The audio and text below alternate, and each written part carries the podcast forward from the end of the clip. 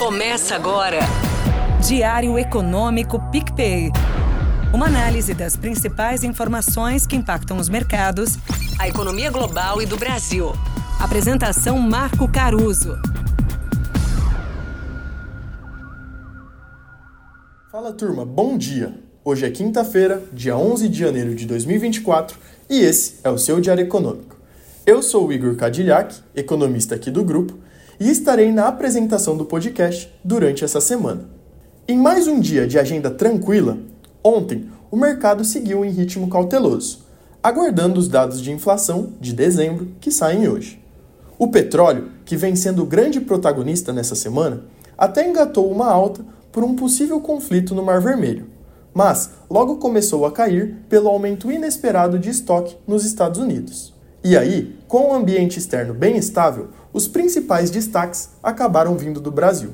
No âmbito político, se a expectativa era construir uma solução para a medida provisória da reoneração da folha de pagamentos ainda nessa semana, ontem essa possibilidade foi descartada. O líder do governo no Senado, Jacques Wagner, disse que até segunda-feira não teremos novidade. Ele acrescentou que entre as hipóteses estão manter a MP, retirar a MP editar uma nova medida ou mandar um projeto de lei. De toda forma, só quando o ministro Fernando Haddad voltar de férias, na segunda, ele deve se encontrar com o presidente do Senado, Rodrigo Pacheco, para analisar a melhor alternativa fiscal.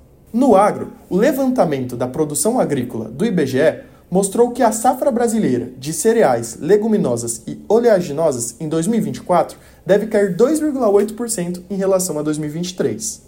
Dado que no ano passado tivemos recordes de produção, o que deixa a base alta, e que nesse ano devemos ter um novo recorde estimado na soja, que impulsionou nossas exportações agrícolas em 2023, prevemos mais um saldo comercial importante nesse ano.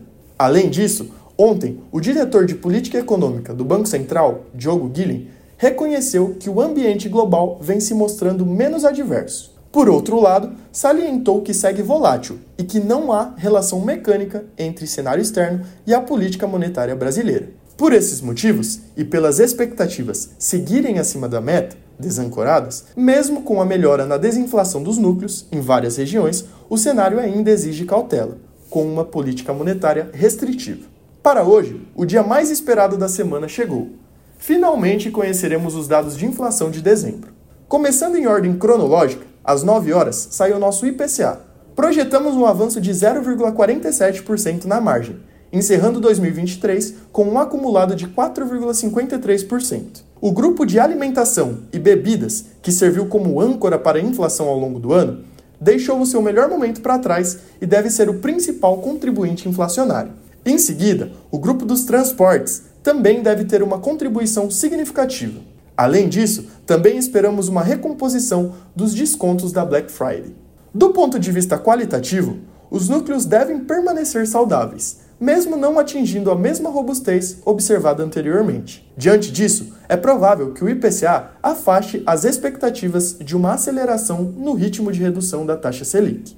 Às 10 horas é a vez dos Estados Unidos, com o CPI, tanto o headline quanto o núcleo devem avançar 0,2% na margem, dando continuidade no movimento de desaceleração gradual. Para finalizar, às 10h30, agora da noite, é a vez da China, que, assim como no mês anterior, deve registrar deflação tanto nos preços dos consumidores quanto dos produtores. Vale lembrar que a China foge daquela conjuntura que a gente tem comentado. Lá, o ciclo é diferente, de aceleração da atividade e com deflação. Bom dia, bons negócios e sorte sempre. Você ouviu? Diário Econômico PicPay. Uma análise das principais informações que impactam os mercados, a economia global e do Brasil. De segunda a sexta, às seis da manhã, no Spotify e YouTube.